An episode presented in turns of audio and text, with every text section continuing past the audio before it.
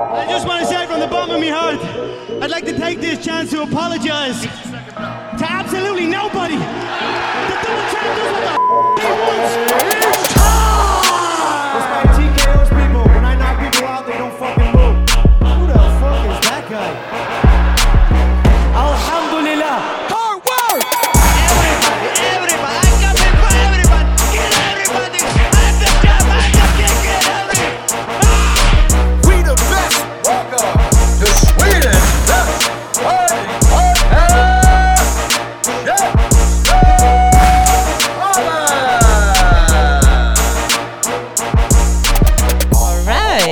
Och välkomna till ett nytt avsnitt av Käftsmällspodden, Sveriges allra största podcast om fighting.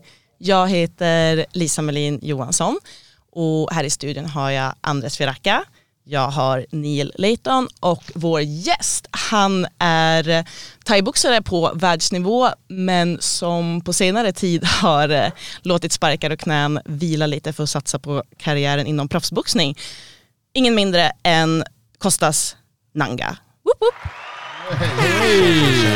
Återbesök. Yes, när var det jag var här sist? Vad sa vi? Det var ett tag sedan, Två år sedan kanske. minst. Känns som tre år. Ja. Ja det känns som tre. Kanske för att jag har bytt sport. Det är för att du har gjort så jävla mycket grejer. Du, också. du står ju inte still. Nu har ni en kamera.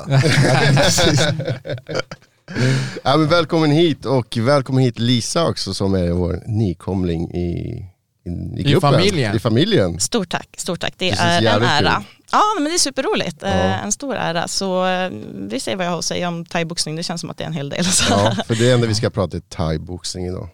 Va? Nej jag skojar.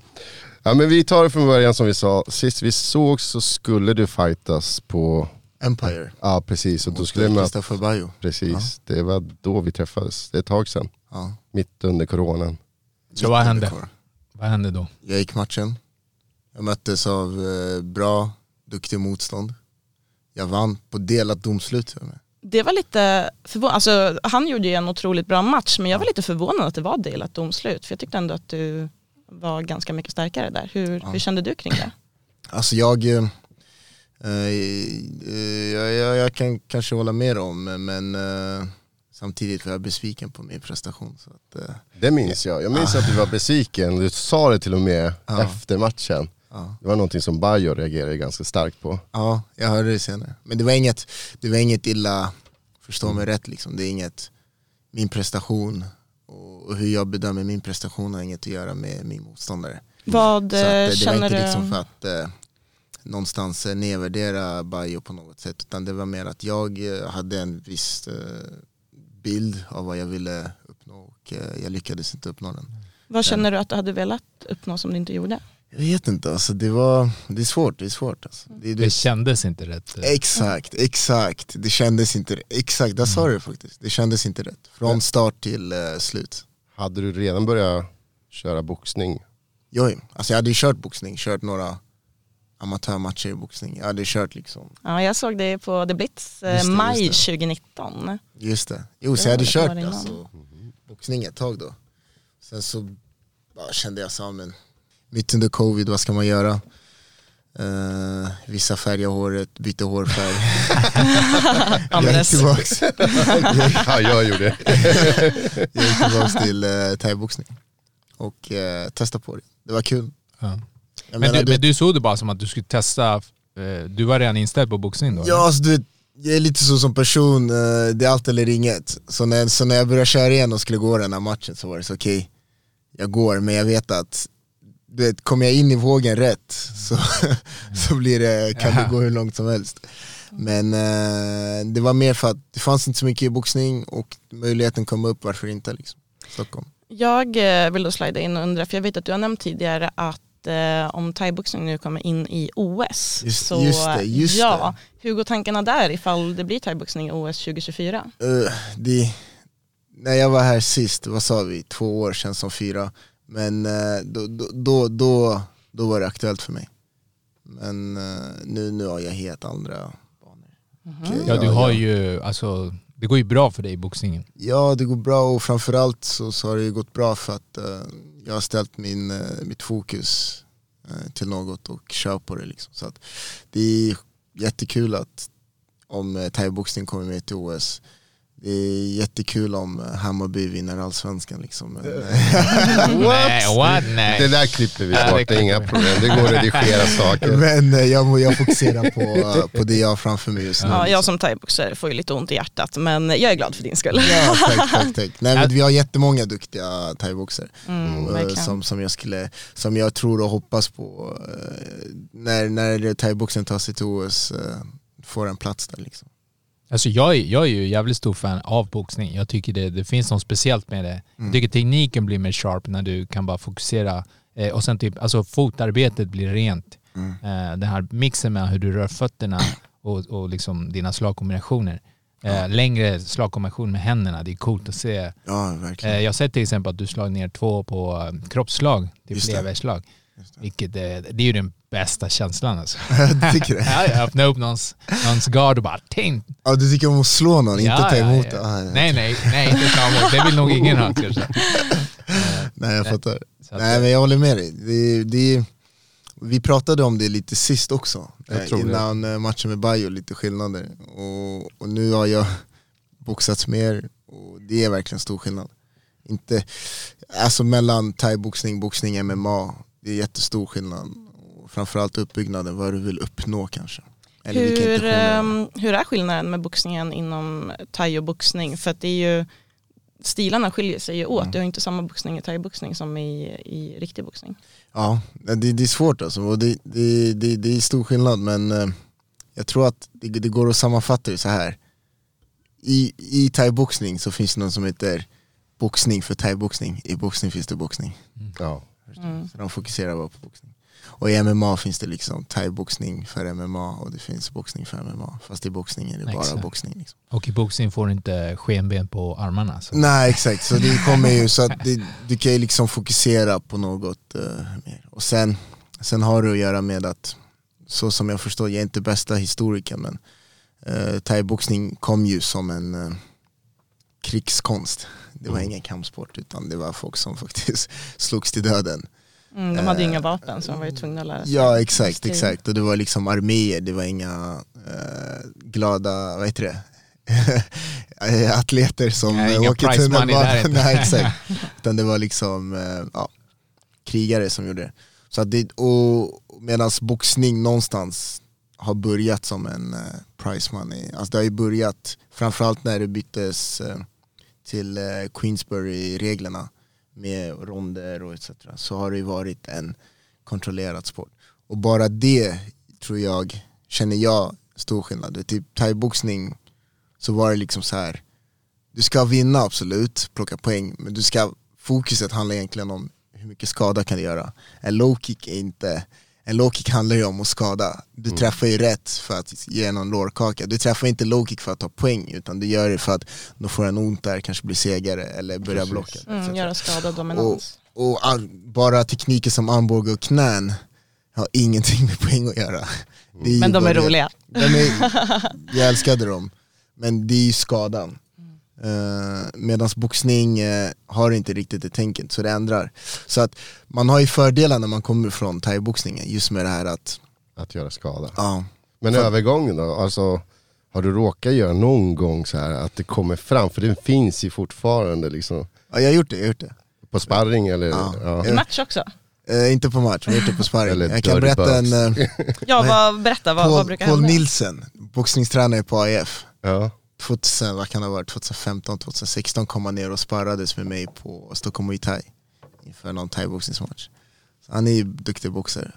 Så, bo- och så sparras vi boxning, exakt. Så får han in ett eh, leverslag och egentligen ska jag gå ner på den. Vad gör jag då? Då sparkar jag till honom och säger ah, sorry det var inga sparkar. Då får vi en liten paus och, och så kramar man lite och så backar. Så det var, jag råkade inte göra det utan jag gjorde det för att rädda. och jag berättade för honom nu många år senare, du vet så tog du, för, tog du mig faktiskt på ett kroppsslag. Men eh, nu har du ju gått in, kört boxning och knockat folk. Ja, Eh, du, har nu, du, du har väl perfect record i boxningen? ja, 5-0, eh, fem avslut. Okej, så vad, vad har det byggt upp till? Vad är det som händer nu? Så vad du har gjort, du har gjort det svårare att få motstånd. Ja, Eh, men det exakt. Det är det jag kan tänka mig, eh, just boxningen. Jag Nej, tänker efter, efter nattens rabalder, det är väl eh, Jake Paul som Nej, han vill inte möta riktiga boxare. Ja, nej sant. Ja, Alltså, det ska vi ta sen. Man måste vara han- 40 plus Ja, minst. och kanske men inte jag någon måste som är ge han- 5-0. Bra poäng. Bra Jag poäng. måste ge han eh, cred, Ja. Jake Paul. Alltså man måste ändå, En liten recap för er hemma. Så Jake Paul eh, spöade Anderson Silva, the Spider. En GOAT inom MMA. ja exakt, och, men framförallt du vet, han, han har sin agenda Jake Paul. Sen att vissa kampsportare går med på att hoppa på hans grej, det, det är upp till dem liksom. Man kan inte sitta och klaga efteråt. Exakt, exakt. Ja, de är värt Men, pengarna eh, också. Ja, jag tycker han är duktig. Tänk på att han, han börjar från scratch. Hur länge har han hållit på? Jag är lite dålig Kan det vara fyra år kanske? Jag, jag vet att han håller på ganska länge nu. Han lägger tydligen ner arbetet. Ja det det syns. Ja, Ja, jag tycker också han är okej på det, hans enkla tekniker. Ja, han borde ha råd att göra det här heltid i alla fall. Ja. Nej men det har han, och han anlitar alla typer av tränare, sparringpartner. Men det är bara så här. Eh, han skojar inte med det, det är ändå allvarligt för honom. Och det, det kan jag tycka någonstans är, han visar respekt för sporten på, på något sätt ändå. Om du förstår mig. Det hade varit Ja, en ja. annan sak om man står och fortsätter med sina youtube, tränar ingenting, Exakt. sitter och käkar chips och gör allt vad han håller på han- med. han inte går in. Han går in helhjärtat, tränar, han litar tränare. Och, och jag är hundra på att han, han svettas så som vi har svettats, han har blödit så som vi har blödit och han har känt smärta och glädje så som vi har känt. Så om han då inte är drömmotståndaren, vem, vem skulle du vilja möta om du fick, om du fick välja helt fritt?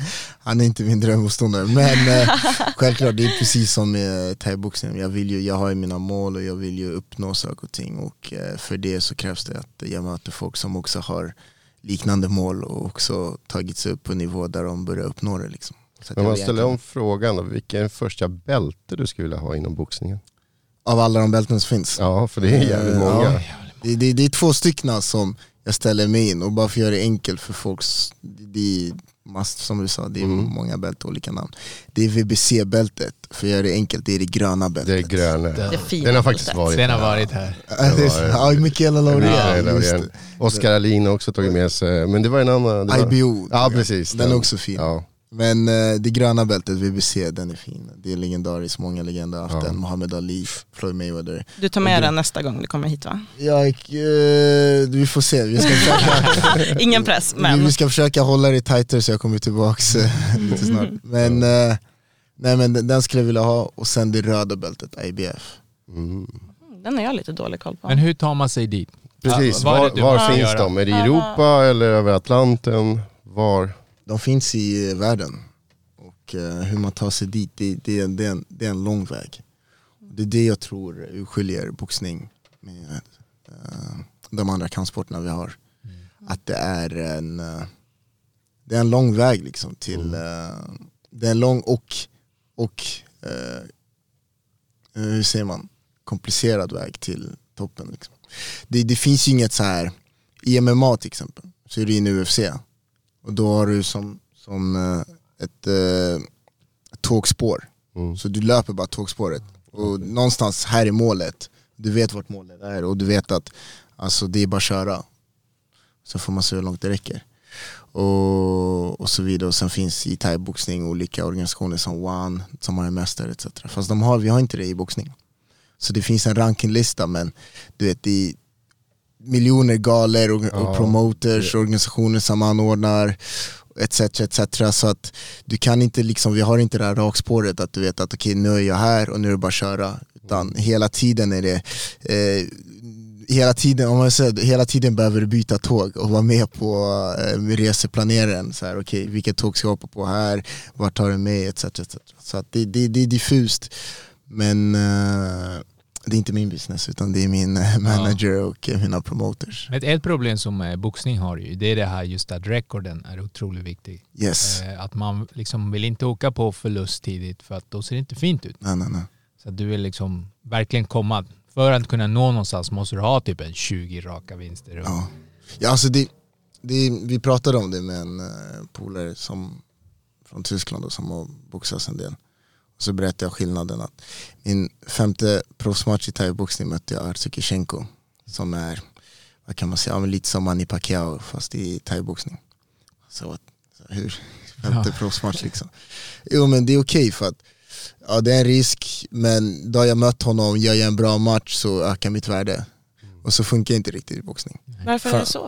Eh, för att det finns många, alltså jag har mina teorier, sen, finns det, sen vet jag inte om det stämmer, men en teori som jag har är ju framförallt att i, i, i proffsboxning är det från start en business. Det är från start. Alltså eh, roten av proffsboxning är business. Alltså vi har personer som Don King, vi har, eh, du vet, back in the days, italienska maffian i eh, New York. Alltså det, det är liksom Mm, det är business, all in. Du, vet, du ska bygga upp en fighter, det är stora venues uh, i New York, LA, bla bla bla, kasinon etc.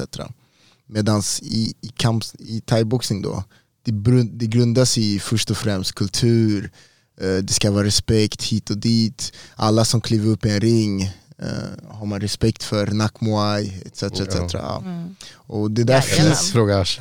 Exakt, fråga Nej, Asha. men den där finns inte riktigt i proffsboxning, vilket gör att proffsboxfansen är inte på det här, de är, de är inte på, på, på det här liksom att, ja men fan, heder.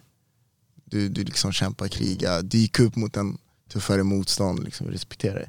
För att det finns så många proffsboxare, så de är liksom så här, och så många världsmästare som kommer och går hela tiden. Som, de är liksom så, ah, du förlorar next, det kommer komma upp en ny.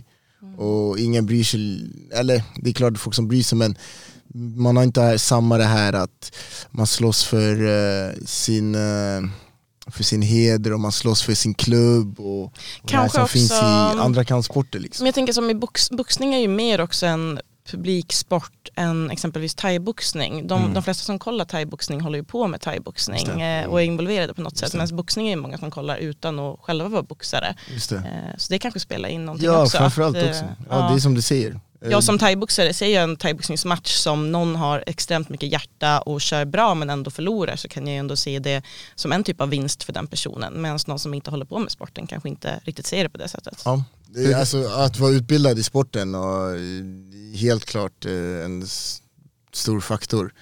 Eh, Och att eh, boxning är en så pass stor sport. Men jag menar, Det är tid också, det är otroligt gammalt, det är enkelt att förstå. Alltså, det är två som ska slå varandra med händerna. de ska stå upp liksom. Exakt. Den som faller ner Ja.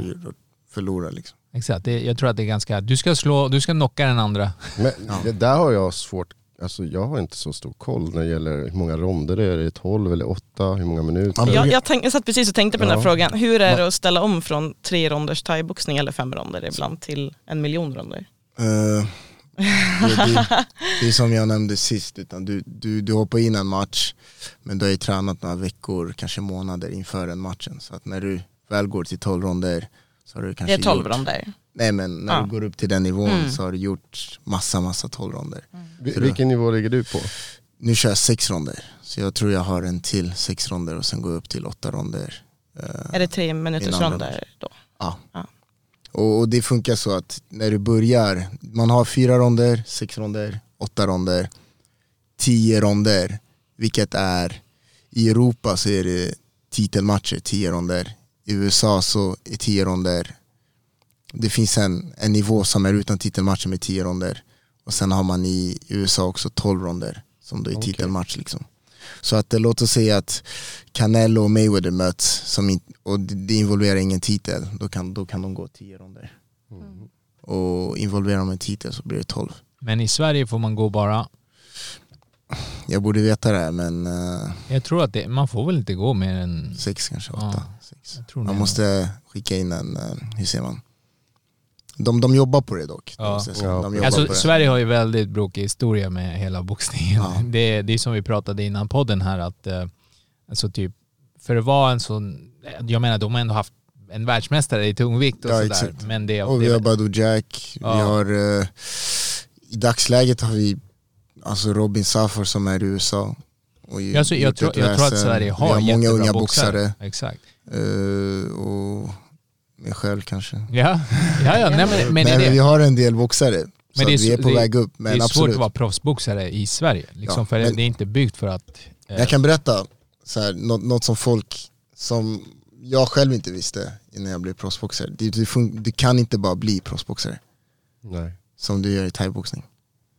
Där Hur, du- hur går det till då? Eh, det, det är en lång process. Du måste liksom eh, du, du måste fråga be om en licens, skaffa en Mm. licens. Och för att få en sån licens så, så är det lite kontroller du behöver gå igenom, bland annat eh, MR, röntgen, alltså röntga hjärnan, Ja, precis. få det godkänt och det är lite så här, ja, men, medicinska kontroller. Sen är det också att eh, eh, okej, när du har fått din licens då, då, då, då, då har du fått ditt körkort men du har fortfarande ingen bil att köra. Så då, hur, bilen menar jag då, då, du har ingen match, Det inga där matcher. kostar pengar också. Det kostar pengar. För att, eh, precis som du nämnde tidigare, du måste bygga upp ett rekord. Det är som eh, stock market. Men för att få ut ett företag där måste du pumpa in pengar. Och du måste få upp företaget till ett visst värde. Sen, eh, så den kan komma ut till eh, börsen och börja mäta sig med andra företag. Och, och den här processen, eh, den kostar pengar. Det kostar mycket pengar. Alltså en vanlig fyra ronders match som, som du går kanske kostar, alltså, du, det kanske kostar ja, 30 000. Och, Och här, för- i, här i Sverige får du betalt för att gå matchen? Nej nej, det är det jag säger. Du, Nej. du, Du Du vet inte, säger jag bara. du betalar Jag, liksom. jag Ja, vet vart är din, lam, äh, vart är din Lambo man? Jag vet Nej, men att du Mikaela, det Ja. kostade skjortan för att göra. Hon Ja. gjorde en titelmatch i Eriksdalshallen tror jag, Ja. och det kostade en massa pengar för Ja, det är henne. flera hundratusen. Ja, fick inte Ja. hon typ låna pengar och grejer Ja, för att ha precis. möjlighet att göra det? men det det är ju tragiskt att, Oh. att det ska vara så. Och det är ja, ännu svårare på, på vad heter det? Det, det, det är ju, ju högre du eh, kliver upp liksom. Men det, det är så det är. Eh, Hur det, det funkar kostar det mycket pengar. för dig? Jobbar du vid sidan av det här eller kan du vara heltidsatlet? Alltså jag är... Du är jag pretty boy, är- du är väl modell du. Nej, nej men jag, jag, jag är, eh, jag, vad säger man? Eh, jag, är en av, nej, men jag är tacksam för att ha fått, jag har fått en möjlighet nu att kunna träna på heltid. Liksom. Och jag är också tacksam över det för att jag vet att det är inte många som, eh, det är unikt liksom, det är inte många som har fått det. Du kör i Spanien nu berättar du, eller hur? Ja, hur Det är där jag tränar. ja. Ja. Vad heter klubben? Klubben heter Vista, och det, det är också en annan grej eh, med boxning som vi nämnde tidigare. När du är proffs i boxning så tävlar du inte för en klubb. Du, tävlar, du, du är företaget själv. Så de har inte det här liksom klubben. Det är skönt att du tillhör oss eller så. Ja exakt, men du, där försvinner också det här, det vi nämnde tidigare, skillnaden mellan Alltså med kulturen etc. etc. Utan i boxning är det business, du är produkten som ska säljas.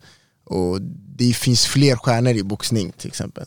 Än vad det egentligen, nu har UFC börjat plocka upp eh, stjärnor och karaktärer. Men i thaiboxning har inte den kulturen av stjärnor. Du vet, precis som du nämnde, vart är din Lambo? Man förväntar sig liksom proffs, proffsboxare, han ska ha Lambo, han ska ha sin eh, mink... Eh, nej men du fattar vad jag menar. Ja. Och färga håret. Ja. Och, och, och det, det är liksom uh, the viben, fast i boxning, ja, medan i thaiboxning liksom, du tävlar för en klubb Mm. och du vann VM-bältet i thaiboxning på måndag så håller du klass på, Ja. på gymmet Ja, och, och, och moppar eh, mattan. Hur tycker du att det påverkar känslan av gemenskap? Jag tänker som på en thaiboxningsklubb blir det kanske mer familjärt. Om, Ja. du, om du inte riktigt tillhör en klubb på samma sätt i boxning, är, blir det mer individuellt då? Ja, alltså det blir du och ditt företag, du och ditt team.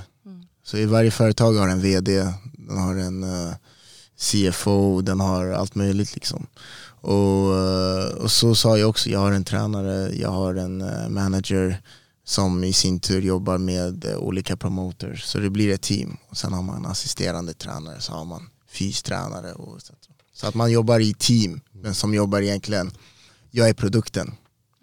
Så ja, Det är lite annorlunda. ja det är det. Men varför valde du boxning? Okej. Varför jag valde Du är ändå en... Ja, jag som thaiboxare undrar verkligen varför. du, är så här, du är en erkänt bra thaiboxare till exempel. Du har ju en, en karriär där om du vill. Ja. Så varför väljer du boxning? Varför jag valde boxning? Jo, jag började thaiboxning ja, när jag var 16-17 år, 2013. Jag kollade på en dokumentär. Där en kille, ihåg? med någon, eh, jag glömde vad han heter, men han var världsmästare från Schweiz. Och han blev världsmästare efter tre år. Då sa jag till mig jag ska bli världsmästare inom tre år. Det var 2013. 2016 gick jag mitt första VM. Eh, kom hem med ett broms. 2000, och de kommande två åren kom jag hem med silver från VM och World Games. Eh, och andra året som proffs mötte jag min första idol Marco Piqué. Tredje året som proffs mötte jag min andra idol Artur Kishenko. Och jag kände så här, eh, det kommer inte bli så mycket. Jag kan eh, om, eh, omvandla silvern till guld. Jag kan omvandla förlusten eh, mot min andra idol till en vinst. Men det blir inte så mycket mer än det. Liksom. Alltså jag kunde någonstans börja se taket i thaiboxning. Och då kände jag att det finns två vägar. Det finns MMA och eh, boxning. Och boxning är något jag älskat sen start, även när jag thaiboxades. Liksom. Då kommer väl den klassiska frågan, eh, MMA, hur går tankarna där inför framtiden? Jag tänkte droppa Kul, att- kul att det var ja exakt, thaiboxare som drömmer. ja men man måste ju få fråga. Nej, alltså det, det är kul alltså. jag, jag är ett fan av all fighting. Alltså hade jag på hobbynivå trän, skulle jag träna brasiliansk jiu jag skulle träna sambo, jag skulle träna MMA, thaiboxning, även kanske fightas liksom på hobbynivå. Fast nu någonstans så, så har jag eh, eh, dedikerat det här, jag har gjort det här till mitt jobb. Det är det här jag jobbar med liksom. Det är, det är, ingen, eh, det är ingen lek längre. Nej det måste vara helhjärtat. Ja det är helhjärtat, det är mitt jobb precis som alla vi har våra jobb som, som vi är skyldiga eh, vår tid och engagemang till så är jag skyldig min tid och engagemang till det här och vi är många som jobbar med det här. Liksom. Så att eh, till din fråga, jag, just nu tänker jag inte på något annat. Inte ens på padel tänker jag. Mm. Inte ens det. Bra. Skönt, skönt att höra någon som inte gör Har det. du kört padel eller? Ja. Har du det? Jag måste säga att eh, det, jag är inte bra, jag är inte bäst på alla sporter. Men det finns ingen, inte en sport, det finns ingen aktivitet jag är så dålig på som padel. Ja, nej, men jag, jag har provat eh, en gång och eh, nej, jag slår hellre på folk än på, på den där bollen. Men, men du, måste, du, var ändå, du hade en viss talang för det. Verkligen inte. Jag, allt med bollar går bort, det är ju därför jag slåss med, med människor. För jag, vi hade samma situation, vi var tre stycken som körde. Vi körde, alla mötte varandra och så vann du och så förlorade du. Och så vann du och så mötte alla varandra. Jag var den enda som aldrig vann en enda gång. Och vi körde i par, man kör i par. Så de, alla som körde med mig vann aldrig. Men de vann med, men de vann med någon annan. Ja men jag Så- relaterar, det, jag har provat en gång, det var verkligen aldrig igen. Det, Nej det var För, för mig var det bara, om jag skulle paja ett knä, en halsen någonting, då vill jag inte att det ska vara på padel. Nej, det är sant, det är sant. För det är jättevanligt, det ska Det är jag säga det. Ja det, Det känns. Jag har inte kört padel men jag är rädd att fastna så jag tänker inte testa Ja, det. ja. Ja, ja. Alltså, Jag du missade Jag har spelat tennis och då är det väldigt... eh, Ja, du har gjort det? Ja. Wow. Så, att, eh, Some white people shit.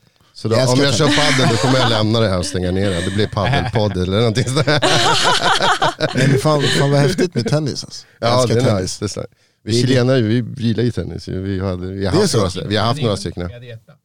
Vi hade Gonzales och Rios som var världsetta. Vad häftigt alltså. Tennis är häftigt. Men på, på det här med eh, Spanien. Ja. För jag, jag tänkte De är bra på tennis. Ja de är bra. Och ja, ja. Ja precis. Men det är därför, för jag trodde du var i Kuba och tränade. Men du har aldrig varit där. Nej, inte vad jag vet. Men det är därför, men du kör, du du, du tränar, sparras gärna till spansk musik. Ja. Kubansk kanske. Lyssnar, dansar också till spansk musik. Ja, är det så? Nu, nu kan vi inte, det är Lite, on- ja, vi kan, vi kan fixa det, jag kan styra upp det. exklusiv. Vad dansar du helst till då? Spansk? Salsa? jag, Cumbia? inte. jag har väl någon spellista med spansk musik som jag dansar till men... eh, och Så en karriär i Let's Dance är alltså inte Jo, varför avskrivet? inte? Ja exakt, Det är, inte du måste avskrivet. promota ja. Till. Ja det kommer men det är coolt, nej det är inget illa om Let's Dance, det är en cool grej men jag känner inte att jag är där än. Liksom. Det kommer. Men eh, Let's Dance at home, absolut. Framför spegeln, absolut. Det är det bästa jag vet. Men kommer du vilja åka till Kuba för att, 100%. för att kunna... Jag nämnde, jag har en Hawaii-skjorta. Ja. Jag har köpt ett domino eh, brädspel. Ja. Cigarr har jag inte lärt mig röka än. det fixar de där. Det, det, det kommer, det kommer. Så jag är redo för Kuba alltså. Ja. Whenever. Ja. För det är jag, är re, jag är redo på Kuba. Ja det är väl alla, men deras boxningsstil är ganska nice. Ja, den är nice. Och vet du vad som är nice med den? Precis som vi nämnde till kulturen. Mm, ja, de är För glada. vi snackade nu om att boxning har en speciell kultur och, och den är kanske inte eh, Ja men den är kanske svår att förstå när man kommer från en kultur som jag själv kommer från med thaiboxning som är så djup med White Crew och hela det köret. Men kubansk boxning har verkligen kultur. Det är liksom Buena Vista, det är Teofim, vad heter han? Eh, Steve, Stevenson heter han så? Tungviktaren där. Eh, ja. Ja, just det. Ja, ja Teofilo och Ja. Stevenson, något sånt där och så eh, Savon, eh, och det, det, ja, det är häftigt med kubansk eh, amatörboxning då. Så Mm. Och hela kulturen med eh, Castro, och- ja, Ja, just det. Har du några fler ställen som du så här, drömmer om att dit vill jag Ja, åka och träna eller faktiskt. Ja det har jag. Det är Kuba. Skulle jag vilja åka och bara träna, uppleva liksom eh, Jag tänkte säga när du Kuba, Mexiko, alltså mexikansk Mexiko, boxning. mexikansk. Min favoritboxare är Julio Cesar Chavez. Ja, Som är mexikansk, El, El Gran Campeón Mexicano. ja, ja, just det. Just det. Så Mexiko skulle jag vilja besöka, Kuba, vad mer skulle jag vilja besöka när det gäller boxning? Jag har varit i USA en del men jag skulle vilja åka och boxas i eh, New York. New York liksom. Har du någon hört speciell klubb eller någonting du har spanat Nej på? men jag har hört att på amatörsidan är New York väldigt starka. Det är en stor stad.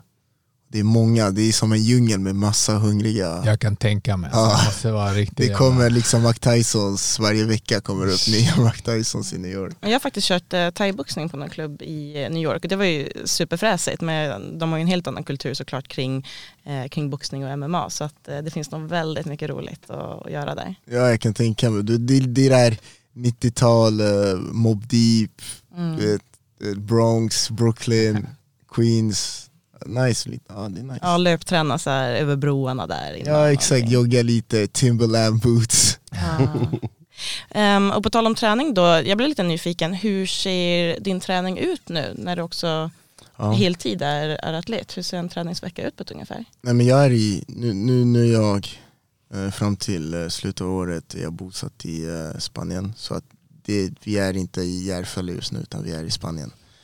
Eh, bara för Åh, alla tittare. Nej men så nu är jag bosatt i Spanien där jag tränar och även går matcherna. Och det ser ut så här, jag vaknar, oftast brukar vi klockan nio, löpning. Och den trän min tränare då, Romario, han hittar på alla typer av eh, eh, program så att eh, man vet aldrig vad man kommer till men eh, det, det är liksom 12 kilometer intervaller, eh, 10 kilometer intervaller, sen kan det bli 6 återhämtningspass. Så, så det, vi börjar med löpning i vilket fall och efter olika program och sen på kvällarna kör vi boxning och lite senare på kvällarna om jag får brukar jag smita ner till stranden och, och skuggboxas, hoppa lite hopprep och studsa på en eh, tennisboll. Öva Du är lite svalare också kan jag tänka mig. Ja exakt, och öva lite på, på det man känner att uh, har varit svårt att få till i veckan. Liksom. Det kan vara någon fotrörelse och, eller Återhämtning då mellan passen på dagtid? ja, på Siesta. dagtid är återhämtning, siesta. Ja. Hur många timmars träning blir det på en dag vanligtvis? Kanske varierar. Vi kör, det är det jag gillar med eh, träningen där. Och det var också, eh, så var även träningen eh, här i Sverige för mig innan jag åkte iväg. Det är att vi har ganska långa träningar, så låt säga att vi syns på klubben klockan 10, låt säga att vi syns på klubben 10. Då kanske träningen sätter, sätter igång 10.50 Mm. och sen kör du en timme, 45-50 minuter intensivt. Och, och sen har du kanske en halvtimme på dig att men kyla ner, kanske skuggboxas någon extra ron, kanske stå framför spegeln och, och göra något, kan, kanske liksom Ja men du har tid på det att eh, verkligen eh, du, Man spenderar tid på gymmet liksom, Mm. sen åker hem. Så det blir rätt långa träningar, två timmar, kanske två och en halv kanske. Så det gillar jag. Mm. Inte stressa, inte behöva det här, nu kommer nästa pass, nu måste man dra ut liksom. Men, men eh, hur är det då för dina nära och kära då? Om du är borta så länge sådär. Det är så, det, det, det, jag skulle säga att de är nog starkare än vad jag är. Det är jag som längtar hem eh, varje dag liksom. Men det, jag gör ju det här, som vi nämnde tidigare, utan jag gör det här för, det här är liksom det jag fokuserar på. Och det varar inte för, för evigt, så jag behöver lägga den här tiden och fokuset just den här tiden liksom nu. Och jag har, en, eh, jag har familj och vänner som har eh, stor förståelse för det och som även supportar mig. Och, eh, det är allt jag behöver. Det och en, eh, ett par handskar. Hur ser det ut med sparring? Ja, eh, I Spanien så, varför, man, varför det ens var aktuellt att dra utomlands var just för att eh, just för det, sparringen. Liksom. Det finns ju fler boxare där. Hur ofta sparras du? Inför varje match skulle jag säga. Så nu, går, nu har jag gått liksom en match i månaden. Så det blir men flera, kanske sista två veckorna innan match börjar sparras. Då sparras jag, nu har vi tagit in en kille från Lettland. Vi brukar ta in någon som vi sparras med. Sparras man kanske en vecka, Hur många ronder kör du? Det beror på hur många ronder jag ska fightas. Nu har vi kört sex ronder, åtta ronder vissa dagar. Vi får se nästa vecka om vi kör en sista sparring. Eh, Då blir det väl åtta, sex ronder liksom. För jag tänker just, det där är ju en så här, när de pratar om typ det farliga med boxningen, det är ju de här upprepade slag mot huvudet. Så är det, så är det. Och då är ju typ sparringstiden också, det är ju mycket Det är det. slag. Och det som är komplicerat, i thaiboxning så har du en vecka där du ska få in clinch, du ska få in low kicks, du ska få in mitts och du ska få in sparring som redan är inräknat i en vecka, precis som en arbetsvecka. Och det har, tror jag har att göra med, jag har aldrig varit i Thailand men jag kan tänka mig att det är lite mer annorlunda i Thailand. Jag tror att det har att göra med att uh, vi lever i den, det är liksom systemet i Sverige. Uh, att du, du har en vecka som du planerar, även på jobbet har du liksom idag ska vi göra det här, det här, det här. Så är det hos oss också, sen har du en timme, sen kommer nästa pass liksom. Men så är det inte riktigt för mig då, i och med att jag tränar inte en grupp, jag tränar själv. Så blir det mer flexibelt, det blir mer liksom, okej vad har vi framför oss? Okej så här ska vi träna. Och då kör vi det här, ba, ba, ba, ba, ba. och vecka tre så kommer sparring in. Och då är det fokus, vecka tre och vecka fyra är det fokus på bara sparring. Då struntar vi i resten, då är det pa, pa, pa, pa, pa. Så om du inte har en match inbokad, då är det ingen sparring direkt? För jag tänker, ja, men som i thaiboxning nu kanske så, ah, onsdagar och söndagar Nej det är ingen sparring. Inte om, inte om det är så att ibland kan man hjälpa någon. Låt säga att någon annan behöver gå match och ja men varför inte, jag hjälper dig såklart. Men eh, ja, om jag själv får bestämma, eller mina tränare bestämmer så är det ingen sparring. Och det, det är just för det här att eh, man har en viss, eh, eh, vad heter det, mile range. Ja, precis. Och du vill gärna spara den till när det behövs liksom. Och sen det här att eh, det finns så mycket mer att träna än bara sparring liksom. Jag eh, tänker sno en fråga som jag annars tror att Andres kommer ställa. Eh, hur käkar du? Som, det brukar ju komma upp. Eh, som tränar så mycket, hur, hur funkar det? Ja, hur jag käkar? Ja, jo, jag eh, vill att jag ska nämna mina favoritrestauranger eller? Det du Nej, vill nämna. förstår. Nej, men jag, jag äter vanligt, jag äter det jag känner för. Eh, jag ser bara till att eh, hålla koll på vikten och hålla koll på vikten i relation till eh, eh, vad jag har framför mig. Om det är så att jag har en match eller inte, eller om jag ska sparras. Eller om jag har en match i en viss viktklass som jag vill behöva gå ner till. Men förutom det så käkar jag liksom det jag känner.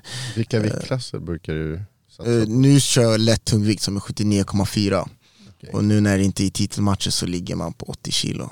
Drygt, liksom. 80 Det är kilo. ganska nära ju. Ja, och jag går ner kanske, det beror på men du, du kanske kan eh, Frågar du mig hur mycket jag väger i en eh, tidpunkt så kanske jag väger 89 Frågar du mig en annan tidpunkt kanske jag väger 86 Hur En ser- annan hur- tidpunkt kanske jag väger 84, 82 Men hur ser dina weight cuts ut? Är det enkelt för dig? Ja, det skulle jag Ja. säga Hur långt innan match brukar du börja? Om jag får bestämma? Samma dag. Nej men det beror på, det beror på, det beror på vem, hur mycket jag behöver gå ner och i vilken viktklass Men jag brukar jag, någonstans så reglerar man där hela tiden. Alltså i vardagen, det här är liksom i vardag. Så någonstans försöker jag tänka, ja, man väger sig varje dag skulle jag säga, som kan sporter. Ja. Så väger man sig varje dag. Jag tror att vanliga människor gör kanske inte det. Sen, sen tror jag att du har nog ganska bra genetik. Ja, Du jag lägger nog inte på dig så mycket fett tror jag. Exakt, jag är en av de uh, lucky few kanske. Men eh, så är det. Och det är mycket vätska som försvinner ur mig. Men, eh, men jag brukar börja kanske om sista två veckorna, är det jag behöver. Där kan jag nog gå pressa ganska hårt sista två veckorna. Styrketränar du något? Ja, det gör jag. Men nu, nu har det varit svårt i Spanien. Och eh, schemat i, eh, i Spanien har varit ganska intensivt. Så att jag har ju min fystränare här i Sverige, Mm. Jakob Sandström, som jag har kört mycket med. Och han brukar även skicka ut program till mig. Men nu har vi haft svårt att... Ja. Jag har bett om att få träna liksom fyra gånger om dagen Ja. fast det går Men, inte. men det där, jag är ju, jag är ju det, powerliftare typ. Mm. Eh, men just styrketräningsprogrammen är ju intressant att se för fighters för det skiljer sig jättemycket. Jättemycket. Eh, vissa vill ju inte ens röra någonting som är tungt, andra Mm. Har förstått det här, det kanske var bra. I Folk är ju jätterädda för att gå upp i viktklasser, Mm. vilket jag aldrig förstår om det är ändå muskler du, du lägger på dig. Ja. Men eh, hur ser typ ett, ett styrketräningsprogram för dig?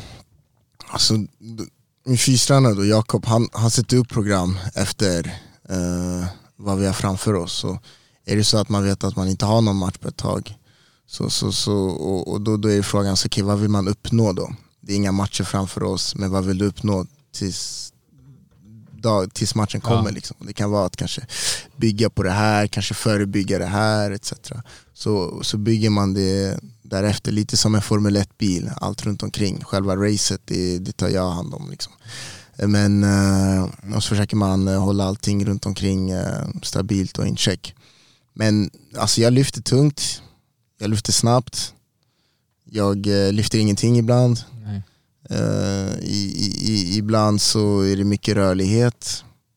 Så det, är- det är allting liksom. Det är Va- bara att hela bilen, Ja. allt runt omkring Va- själva racet. Vad känner du just nu att du vill utveckla då inom dig själv? Själva det fysiska då. Hela allting. Vad är din fokus på? Allt. Ja. allt. Men man, man vill utveckla allt. Någonstans så tror jag ändå att du utvecklas ju. Du blir ju mer komplett ju mer du gör allting. Men eh, det är svårt att säga just nu. Jag vill utvecklas i allt liksom. Och det är lättare att säga när man har en challenge som blottar kanske något eller som kräver något. Då kan man säga så okej, eh, hur klarar jag mig i den här utmaningen? Vad hade jag behövt mer av? Vad eh, behövdes inte i det här? På så, då, då blir det lättare att veta så, det här behöver Men, utvecklas. men jag tänker just att du varit så dominant i dina fighter. Mm. Då känner du kanske... Alltså, Ja. Ja, alltså det är ju så, någonstans så, precis som du säger, jag byggs upp i nivå och sen är det så att optimalt så tränar du för det här, så möter du det här, då krossar du det. ja. Det är det optimalaste. Sen når du en nivå där att det går, du nu är det här uppe, då blir det en helt annan grej. Men nu så tränar jag ju som att jag kanske ska möta, inte, ska jag säga någon galen Jake Paul kanske? yes! Nej men att jag ska Ja. möta någon Ska liksom, möta Canelo. ja men en killer, Ja. han missar aldrig, han slår snabbt, hårt, pres, eh, precision och allting. Mm. Och det är det jag tränar för, det är det jag eh, laddar upp inför. Och, och sen så om inte jag möter det så, Exakt. Så Och så känner du i dig själv att du har massa utvecklingspotential. ja, ja, ja jag känner verkligen att eh, det är någonting, eh, något du nämner som är viktigt. Man kan känna det ibland att nu, nu, du vet, nu, nu är den här porten öppen. Nu, nu, nu, nu är det bara att kasta in Ja. liksom, eh, informationen, kör liksom. Och det är det som gör att, jag nämnde tidigare att ibland går jag ner till stranden och, och bara för att du vet, jag känner att den här porten är här, ta, vi måste ta vara på den här porten liksom. Och om det är så att det är 15 minuter där jag bara gör en övning hela tiden, 15 minuter, bara lilla edgen, att försöka klämma in så mycket eh, practice. Det låter som du är kär i sporten. Ja, jag är, kär, jag är spär- kär i sporten men jag är framförallt kär i eh, eh, utveckling. Ja, exakt. exakt. Sen, Utmaningen också ja utmaningen men framförallt att utvecklas. Sen, sen blir det hur jag utvecklas, eh, bedömer, jag bestämmer också hur jag klarar av utmaningen. Liksom. Men eh, just det här att känna progress. Vi hade till exempel en kille förra veckan som jag sparrades med. En kille från Lettland som är eh, väldigt duktig kille. Så han, han är rent på papper så är han några nivåer högre än mig. Så tog vi in honom för sparring. Och, vilket var väldigt lärorikt för mig. Och jag kommer ihåg att man kör en sparring, okej, så kollar man på video, så sitter man hemma, planerar jag. Okej, hur, hur, hur kan jag liksom göra bättre till nästa? Och så sitter jag och tänker, pratar med tränaren, så sitter och så, jag hade otroligt svårt att sova den veckan. För att jag kunde vakna i natten bara och tänka, tänka, Jag tänka, skulle gjort tänka. så, jag skulle gjort så. Ja eller så, vad ska jag göra? Så här, ska jag testa det här, kolla på något klipp på någon annan boxare han gjorde, ah, okej det här gör jag, och så är det sparringdag, tänker man okej nu ska jag göra det här Så kör man, så kanske man inte, och han utvecklas ju också, han Ja. tänker ju också liksom, för han är så pass duktig boxare, så han går också hem och tänker, vad ska jag göra till nästa gång? Han kanske tänker det här, och då utvecklas han, och då når man inte 100% av det man ville och så åker du hem igen och så tänker du varje natt på natten, bara, ah, vad ska jag göra? Och så går det här på hela tiden liksom. Och det är det bästa med, eh, det är någonting, ja, då blir man kär, det blir man kär i liksom. Men det var det, det var det typ jag skulle leda till, just det här eh, själva mindsetet. Typ din, hur du visualiserar saker och Mm. så typ det driver dig och vad man tänker. För att det där, jag brukar säga till mina, mina elever Ja, att den där, typ, bli kär i sporten. Ja. När ni kör sparring, gör precis det du sa nu. Du går hem efteråt, du analyserar allting. ja, Eh, och, typ, och så försöker du, blev du liksom low-kickad alla gånger, Mm. då ska du nästa gång du sparrar, då ska du ta det med dig så att du inte blir low-kickad. Precis. Och då har, då har du utvecklats liksom i, Precis. i game. Jag brukar, jag har som, inte bara i sporten, liksom, allmänt i livet, det är att jag ställer, jag ställer mig frågan. Förstår du?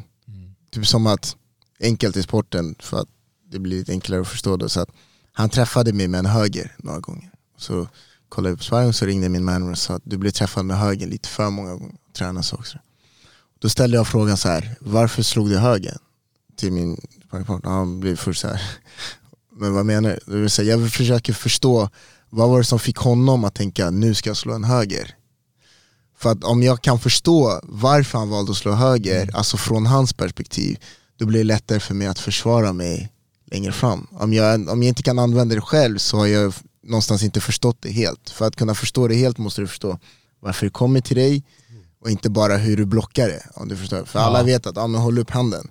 Men han kanske har sett någonting Exakt, Som som, gör att du tappar han just Ja, i den stunden. Ja Exakt. eller hur? Eller att så här, det spelar ingen roll om jag har handen uppe, Mm. för han har sett något. Så jag ville förstå, och så, det, det, med det tankesättet jag egentligen i livet, liksom, saker som händer i livet, man försöker, och även då i eh, boxningen, försöka förstå varför hände det?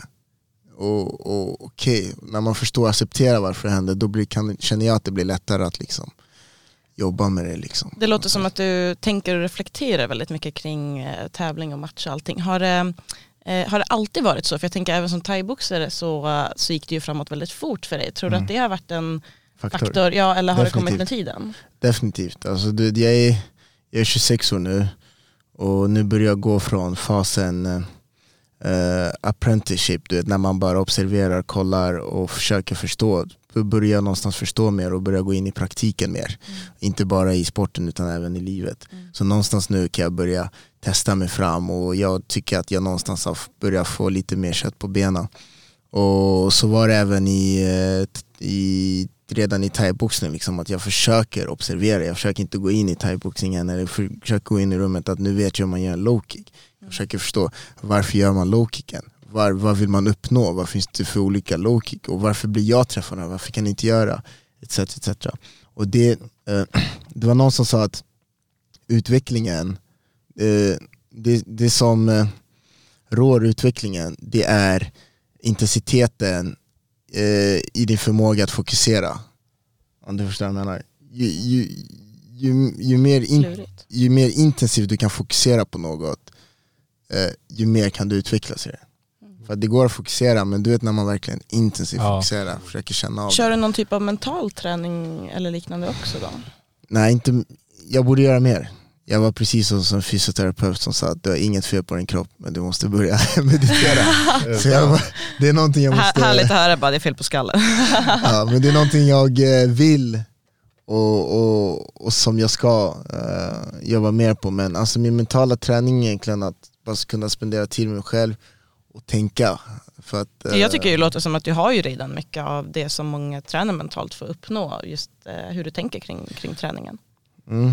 Alla, alla är vi olika liksom. Och så försöker man hitta eh, den man är. Och det som är så kul med boxning, kampsport är att det är också en stor grej att försöka hitta vem är du som kampsportare. Inte bara rent tekniskt också i huvudet. Är, är du aggressiv, Melvin Manhoff eller är du liksom Andersson Silva? Och, och, och kampsporten, man kan, om du tar liksom fightingen, eh, du kan ta in det i livet också. Så är det i livet också, försöka förstå vem man är. Och tack vare kampsporten så, inte bara jag, jag tror att många vi har fått lära, eh, lättare att lära känna oss själva. Liksom. Mm. Och det, det, det gör att in- den här intensiteten, fokusen blir lättare att... eh, Ja, det är ju som någonting som jag själv reflekterar över med, med kampsport, att eh, när du är i ringen, kanske framförallt i match då, att så som jag upplever det i alla fall så är det först då man verkligen lär känna sig själv. Man, man är så blottad, du kan Ja. inte ha någon lager framför dig liksom. Nej, fan, ja, verkligen alltså, verkligen. Och jag tror vi pratade om det sist, vad känner man i ringen? Mm. Vad känner du liksom, när du, när du kliver ur i ringen där och så går man, jag brukar gå ett varv, jag vet inte, men, Mm. men när man du är i ringen, vad känner man? Alltså hur, hur kan man liksom sätta den, ord på den känslan? Och jag sa naken, nakenhet, man Exakt. känner sig naken. Mm. Känns Du kan, att du kan inte gömma dig. Nej du är naken och alla bara kollar på dig. Mm. Ja. Men då kommer man där på den mentala biten också som jag nämnde nyss. Alltså just matchdagen när man ska gå in och, och, och fightas. Ja. Man måste ju så här fokusera, Ja, vi, meditera, eh, vi hade ju, nervositeten. vi hade ju bara för någon, inte så länge sedan en, en Nermins match. Ja precis. där, det. där Ja. man typ, det kändes som man kanske blev tagen av stunden, förstår du? Det Mm. var jättestort, det var stor match. Stor gala. Eh, exakt. Många, ja precis 10 000 personer. Nej, Så det var, Kul det alltså. var nytt för honom och det var skrämmande för honom också. Just för att han inte hade jobbat med det mentala. Ja. Han tog alltid som det kom liksom och helt plötsligt var han där. Massa kameror, massa människor mot han. Ja, så är man ju själv och utblottad. Till Ja. slut är du ju ensam där inne. Och förhoppningsvis blir det ju en liksom, stor lärdom. Att Ja, ja, hur kände jag Ja. i det här läget? Vem är jag? Ja det finns olika sätt att lära sig, du kan läsa böcker eh, där en person har rest jorden runt, sen kan du själv resa jorden runt. Liksom.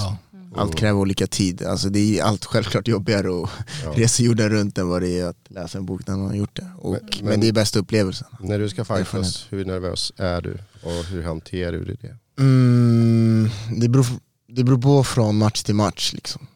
Som allting, allt beror på. Man, det går inte att sätta så här, jag är exakt så här nervös varje gång. Utan från match till match, olika, många olika faktorer. Självklart, hur stort är det hotet som är framför mig? Eller hur stort ser jag det som? Etc. etc. Mm. Och sen eh, faktorer som att eh, Alltså det är en grej gentemot den du möter och sen den andra faktorn liksom gentemot sig själv. Det kan vara liksom, okej vad förväntar jag mig av den här matchen? Självklart om du, om du går en match där du vet att ingen kommer vinna, det är en charity match, Mm. då förväntar du inte så mycket av dig själv. Men när du vet en match liksom att om inte du vinner nu så händer det här, eller om du vinner kan du uppnå det här. Då, det bara det skapar en viss nervositet. Men jag skulle säga att eh, jag blir absolut nervös.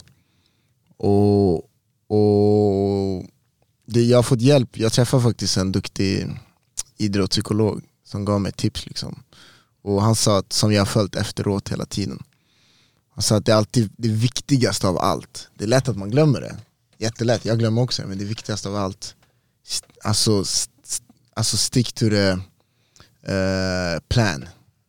Alltså stanna till planen, vad, vad, vad ska du göra och, och hur ska du göra det? Stanna till det.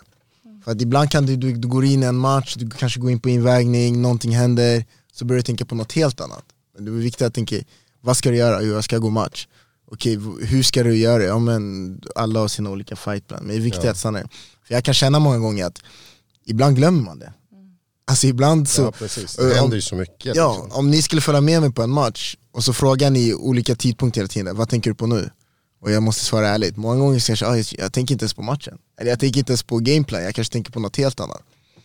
Och det är det viktigaste, liksom, att behålla den här fokusen, vad ska jag göra, vad ska jag göra? Och det har jag börjat jobba på. Och ett enkelt tips han gav mig var så här. tänk på de första fem sekunderna, vad ska du göra de första fem?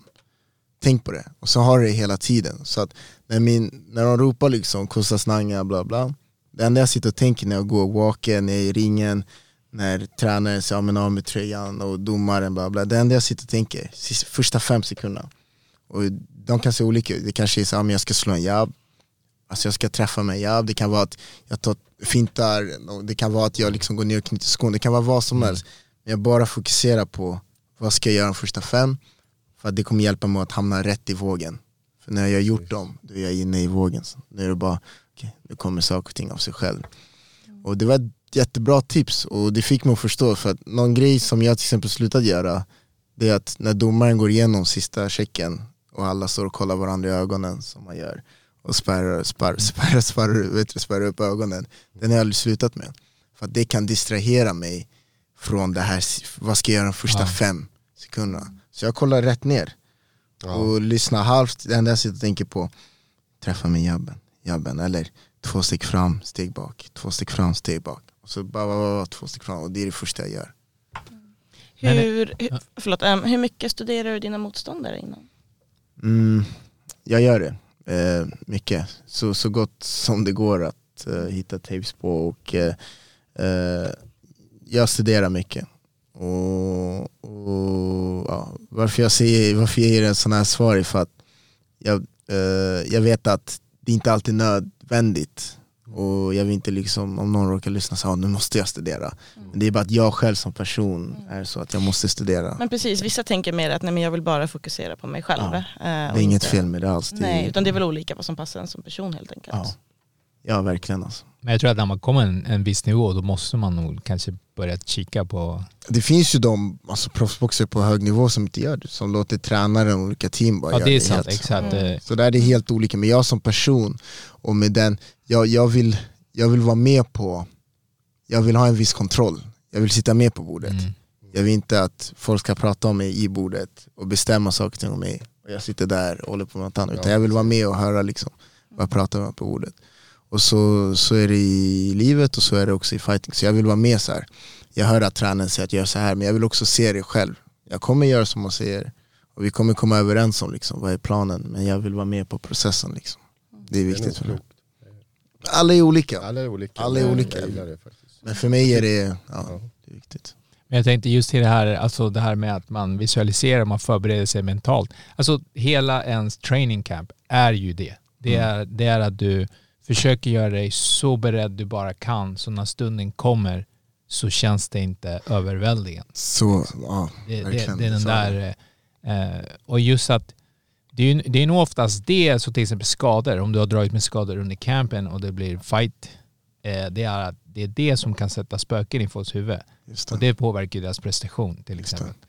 Just det. Eh, jag, så jag, jag tänkte på den här MMA-matchen med TJ Dillashaw, där hans axel bara Ja, hoppade ur hoppa alltså. upp. Och det är så? Den gick ur led. Jag såg någon meme om någon Nej, Ja, men den, den hade gått ur. Den hade typ 20 hoppat ut gånger. typ 20 gånger under hans camp. Nej! Det var Ja. ingenting han sa, då var det ganska... Ja, men, men jag tänker alltså just att då måste du vara otroligt mentalt stark. Han vann matchen. Nej. Nej nej nej. nej. Han kunde inte hoppa ut på en gång. Han På blev nedtagen och hoppade ut.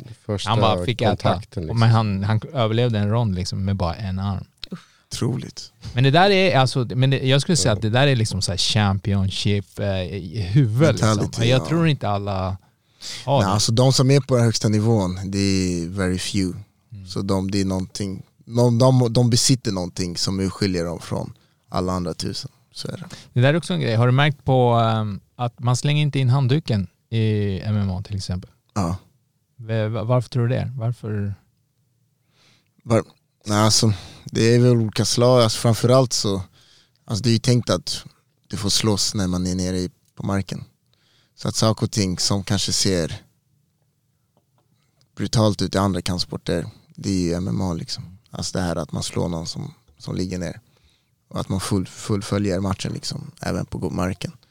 Och sen är det ju att eh, det finns ju så många andra försvarsmekanismer. Det finns en, eh, alltså du kan tappa om du är i en position som, som inte känns bra och, och, och så vidare. och så vidare. Medan i, i boxning så måste du någonstans slänga för att låt oss säga att du går en match och, och personen träffar allting. Han är så mycket bättre, han träffar.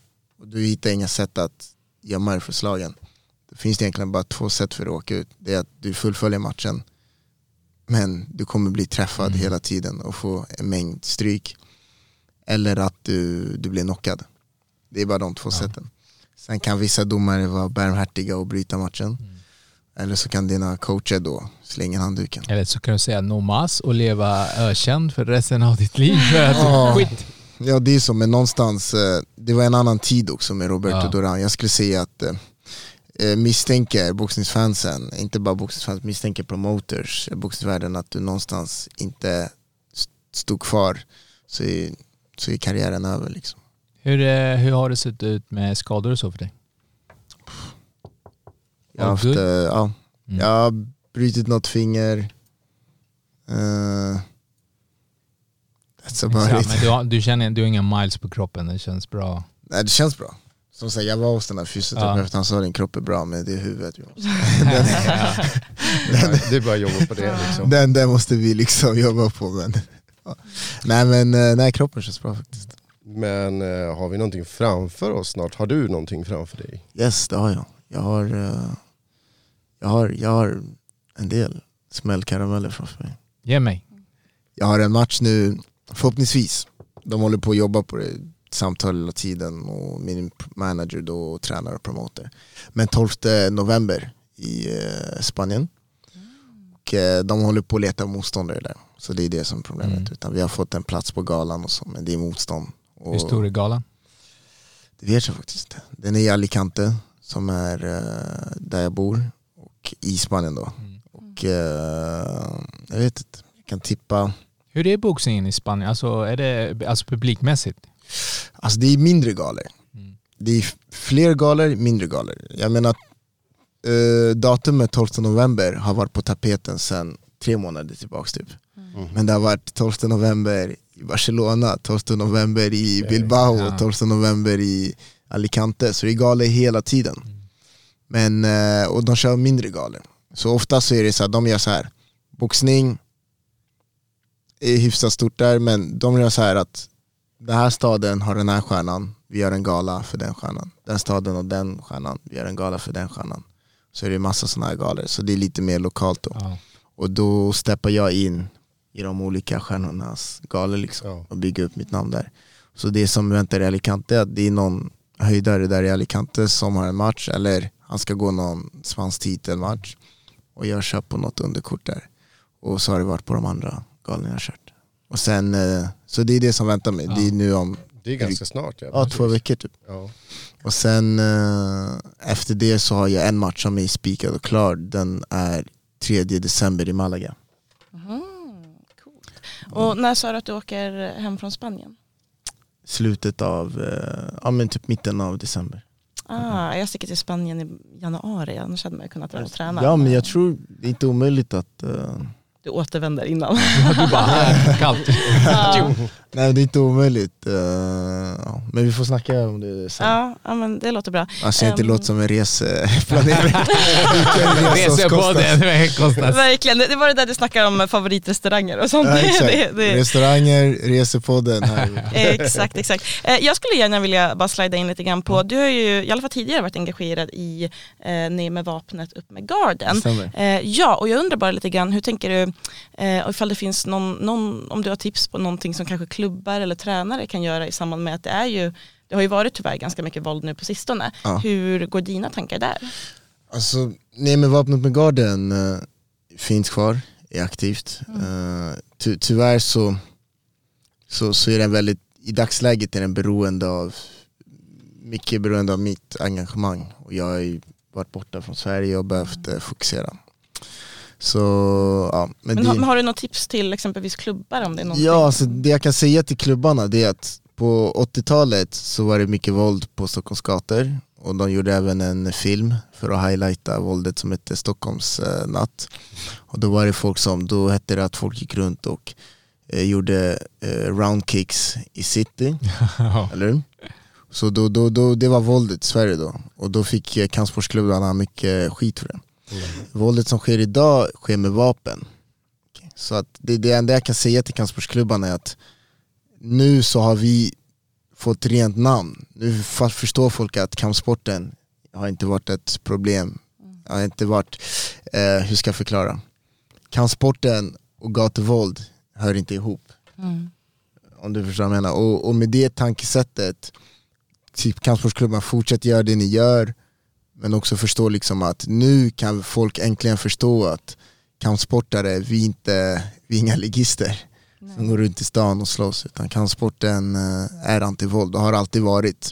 Även eh, när det var roundkicks i city så var ju kampsport, jag menar tränarna och karate och taekwondo så det har alltid varit antivåld. Och man, i kulturen handlar ju om att du ska be, behärska dig själv etc. etc. Så det är egentligen bara det, fortsätt gör det ni gör är otroligt bra.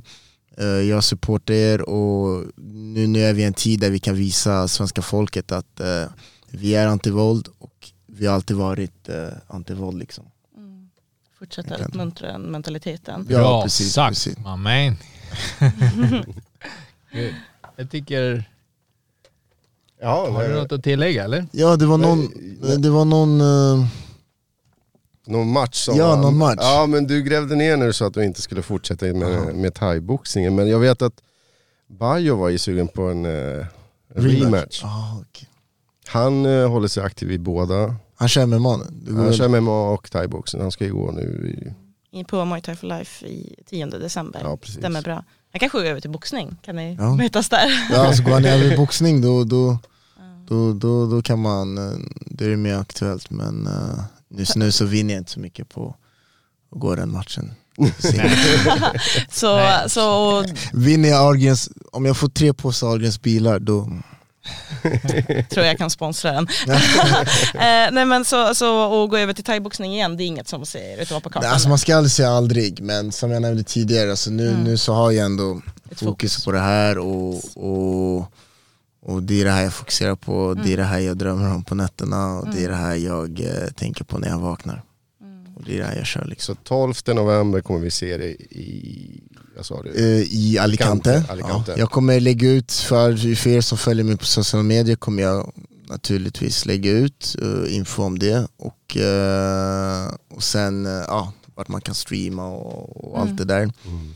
Sen så är det då 3 december som är en bra match. Då, då går jag ändå upp, vi snackade om det här, gå upp i nivå. Mm. Då går jag upp ganska, där nu har jag varit proffs i ett år, i november så har det varit ett år totalt. Och jag har gått upp ganska snabbt liksom. Och gått en del matcher och gått i nivåerna.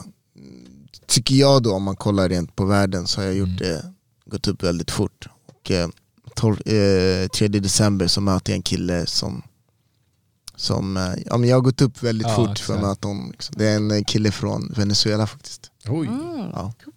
Som har, eh, han har 17 vinster, 14 knockouts och 6 förluster. Och de kallar han för El Missil. Ja, det, det där låter som en riktig jävel. För men han, han, har, ju- han har ett bra rekord med bra knockouts. Liksom. Och de har döpt, eh, Den ska du ta. ja självklart. De har döpt matchen till, eh, nu, nu är jag inte så dålig på engelska, på spanska, men El, eh, El Duel de Knockadores. Så Underbart. duellen mellan eh, knockout-artisterna då, jag har eh, fem matcher, fem knockouts. Liksom. Så det blir kul. Det är, Vad har du för fördelar mot honom? Har du längd, räckvidden kan jag tänka mig. alltså jag har ju eh, jag har ju räckvidden, jag har längd, eh, snabbheten, jag har styrkan, jag har tekniken, jag har boxningen, Ja, allt. jag har utseende tycker jag, jag vet inte, hans flickvän tycker något annat. Ödmjukheten. Eh, Där ska komma sist. Ödmjukhet, eh, humor också. Ja. Nej men eh, jag tycker att eh, jag är bättre också. Så det, det, det är en, en vanlig dag på jobbet. Ja, du eh, känner dig redo för step-upen. En vanlig dag på jobbet så ska det inte vara några problem. En bra dag på jobbet så blir det ett spektakel. Ja men det ser vi fram emot Det väldigt mycket. fram emot. Vi kommer Ja. följa med dig hela vägen. Ja och det sänds på, så det kommer komma ut ifrån. Ja. Men tro inte att du kommer lämna oss utan att dela ut veckans käftsmäll. Jag vet att du är anti-våld men det här är en kampsportlig käftsmäll. Absolut. Exakt, du kan ju välja hur hård den är. Precis. Men på, eh, friska upp mitt minne, vad var det?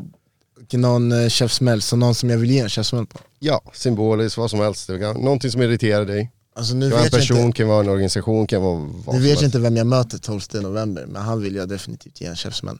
Men eh, förutom, förutom han vill jag ge en käftsmäll. Uh, vad ska jag tänka? Alla spanska eh, bilister. Veckans käftsmäll. Alla, alla spanska bilister. Vadå, är de dåliga på att köra eller? Oerhört dåligt. Oerhört. Är det så? Ja.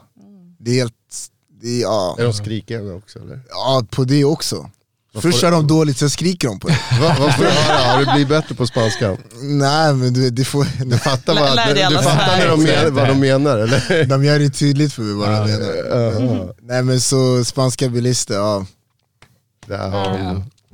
Du får dubbel där. Ja. Coños. Konjo, men- Ja.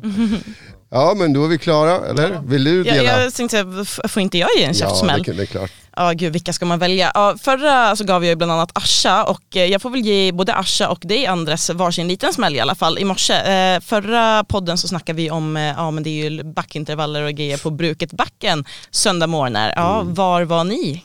Kan man fråga sig. Ja, ja, det är en bra fråga. Ja, det är en bra fråga. Det sa det nästa gång. Ja, ja, ja, så att det blir Nej väl... jag missade eh, helt. Arman som håller igång det, han är i Turkiet så jag trodde inte det skulle vara något. Du skyller Så på där- Arman. Ursäkta, Ja, där är. Så Ja. Jag delar inte till Arman för att han inte informerade. Ja, du ger, ger vidare. jag ja, men skickar det den kan- vidare. Det, Ja, bara det någon- ligger bara någon där. får ja, det. det ligger den vidare. Bara någon får den. Och så ja, självklart till Asha också, där han var inte där och man passar ju på liksom. Där har vi det. Nej, tack, Ja. jag tar emot den. Mm, varsågod. Ja, jag, har, jag har ingen idag. Har du någon? Nej men jag delegerar den vidare till ja. Arman. Ja, ja, ja. Eh, jag, jag kan väl ge en käftsmäll eh, till eh, våran interna chatt. För allt dramat som har pågått där i veckan. Veckans drama va? Exakt.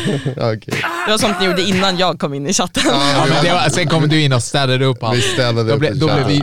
Ja, vänta bara, det, det kommer värre. Ja. Men nu ska vi släppa det Kosta så tack Ja, för att du kom grymt. hit alltså. Det är alltid nära att ha dig här. Och, eh, För att eh, jag fick komma hit, kul att vara hemma. Kul att vara här hos er, kul att vara hemma i Stockholm. Ja, alltså vi, följ, vi följer ju det stenhårt Mm. och hoppas att eh, det går som på räls hela vägen. Alltså. Jag hoppas... eh, Sen vill jag, ha, jag vill se det där gröna bältet, alltså den är så jävla cool. ja, jag vill, Ja. jag vill ta hit det gröna det bältet. gröna och det röda. bältet Och det röda. sen Lila. Ja. och Och kubanska den stilen. gula, Ja. blåa, röda. Det vore great alltså. Det Okej, to muchas gracias. Ja. Tackar, tackar. Tack. nobody.